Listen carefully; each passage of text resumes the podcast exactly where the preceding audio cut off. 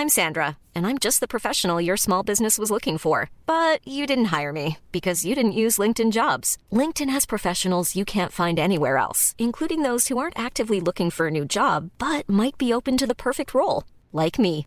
In a given month, over 70% of LinkedIn users don't visit other leading job sites. So if you're not looking on LinkedIn, you'll miss out on great candidates like Sandra. Start hiring professionals like a professional. Post your free job on linkedin.com/people today. Heraldo Podcast, un lugar para tus oídos. Noticias del Heraldo de México. Hillary pasa a convertirse en huracán categoría 4. Este se fortaleció mientras se desplazaba por el Océano Pacífico, por lo que se prevén lluvias intensas este fin de semana en los estados de Jalisco, Nayarit, Colima y Michoacán. Se espera que el huracán empiece a debilitarse el día sábado.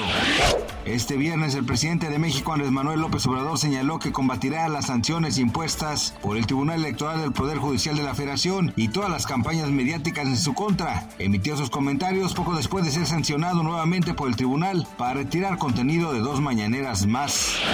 Esta mañana en la Ciudad de México un grupo de manifestantes bloqueó el paso de la avenida de Insurgentes Norte en curso con eje 2 debido a una presunta invasión de departamentos en el predio Yamel. Los manifestantes pidieron a las autoridades se le regrese una torre de departamentos. El servicio de Metrobús se ha visto interrumpido, por lo que la Secretaría de Seguridad Ciudadana ya toman medidas para ayudar a las personas a llegar a sus destinos.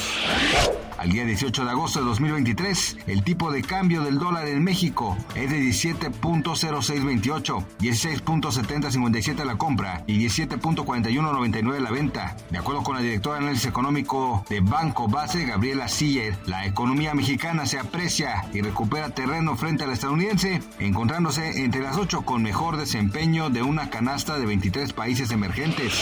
Gracias por escucharnos, les informó José Alberto García. Noticias del Heraldo de México.